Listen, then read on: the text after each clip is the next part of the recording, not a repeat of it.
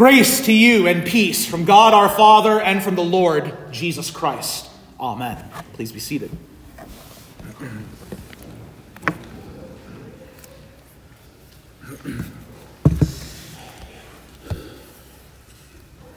The season of Advent is a season of preparation.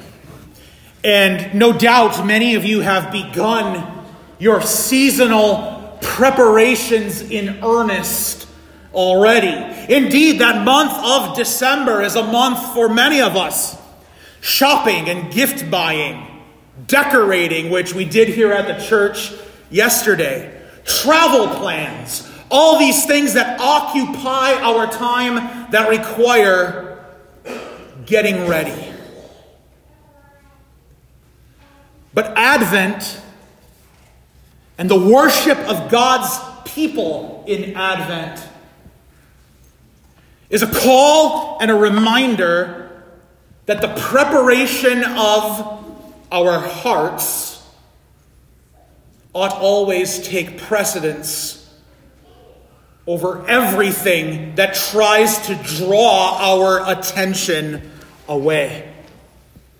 Advent begins with Palm Sunday, with the riding of Jesus into Jerusalem on the back of a donkey, amid the cries of Hosanna to the Son of David. Blessed is he who comes in the name of the Lord. Hosanna in the highest. We begin with Palm Sunday in this season of Advent because it is there that King Jesus comes to his people. He comes to Jerusalem to bear the sins of Israel, to bear the sins of the whole world upon his body in suffering and bleeding and in dying. But he does not ride in to Jerusalem until preparations have been made, until the way is made ready. Now, when they drew near to Jerusalem and came to Bethphage, to the Mount of Olives, then Jesus sent two disciples, saying to them, Go into the village in front of you, and immediately you will find a donkey tied and a colt with her. Untie them and bring them to me. If anyone says anything to you, you shall say, The Lord needs them, and he will send them at once. Jesus will not enter Jerusalem until the way is made ready, until the preparations are complete, until his disciples go to bring him a donkey and a colt. And Matthew tells us this is to fulfill what was said about Jesus in the Old Testament. Say to the daughter of Zion, Behold, your king is coming to you, humble and mounted on a donkey, on a colt, the foal of a beast of burden. The disciples went and did as Jesus had directed them. The Lord Jesus, the King, is going to enter Jerusalem and he sends his disciples to prepare and make ready the ready the way because he's going to come humbly. Seated on a donkey, as David had done once before him. For he, the son of David, does not want those gathered into Jer- in Jerusalem to miss who is coming? This King Jesus, the son of David, comes humbly. And Jerusalem needs to look for it, or they might miss it. Indeed, everyone missed it at Jesus' first coming, for there was no crowd to enthrone Jesus with a crown of gold, but he went by himself to wear a crown of thorns. And this, dear Christians, as you embark on Advent, is your call to remember this. Prepare, make ready the way for Jesus who comes humbly in ways that the world might miss. For he who sat on a donkey's back, who hung on a cross, also came, born of a virgin and laid in a manger, also comes in his word,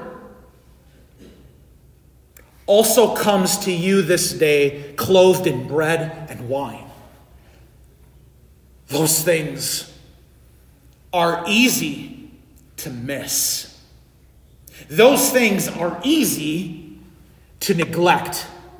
That we have a king, Jesus Christ, the Son of David, who indeed comes to his people, who indeed, children of God, comes to you this very day, humbly, as he came on the back of a donkey, as he came on a cross, as he came in a manger, so he comes among you today. And if we might skip forward to Christmas for just a brief moment, when we will sing on Christmas Eve at the end of our service, Joy to the World, we also sing, Let every heart prepare him room. And so, dear church, is your heart prepared for Jesus, the Son of David, who comes to you this day in humble ways? Who comes to you to break the powers of hell, of death, the devil, of sin, the world, and do it in ways that are unimpressive to our eyes. Indeed, he does come. And indeed, our hearts are often so preoccupied with other things that we miss it. The time of Advent is, first and foremost, a time of repentance, a time of turning away from sin. It is, in fact, a time of preparation, of making ready the way, of laying all obstacles and sins and things that get in the way of our worship of God and His Son, Jesus Christ, the Son of David, all of these things that get in our way, we prepare by laying them before the cross of Jesus and looking upon the one who comes to us humbly this day. Saint Paul spoke about it bluntly and yet clearly in our epistle for today from Romans 13. Salvation is nearer to us now than when we first believed. The night is far gone, the day is at hand. The darkness, the night of this world and sin and the devil's reign are coming to an end. Because even now, this Lord Jesus, the Son of David, comes among us in humble ways so then, Paul writes, let us cast off the works of darkness and put on the armor of light. Let us walk properly as in the daytime, not in orgies and drunkenness, not in sexual immorality and sensuality, not in quarreling and jealousy. But put on the Lord Jesus Christ and make no provision for the flesh to gratify its desires.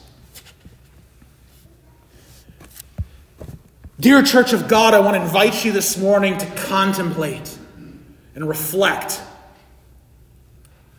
upon your seasonal preparations. I talked about what some of them were at the outset of the sermon shopping and gift buying and decorating and travel plans. And it is astounding how much these things will cause us to fret and stress out. What about the preparations of your heart? What are you holding on to? What fear? What work of the darkness? What gratification of the flesh and its desires? In this season, and of course, in all seasons. We clear the way. We cast these things aside. We turn away from the darkness into the light of Jesus Christ, who, dear people of God, comes to you today. Cloaked in his word, dressed in bread and wine, to feed you, to nourish you, to save you. And indeed, he does. The people of Jerusalem cried out that word, Hosanna, which means, save us now. And indeed, our Lord Jesus saves you now. Through the humility of his cross, by the means of his word and his gifts, until the day he comes, not humbly, but in all the pomp and glory and majesty which is due to him, who is the King of kings and Lord of lords. You see, dear church of God, Advent is all year round. Advent is the entire life of God's people because God is the God who comes to his people.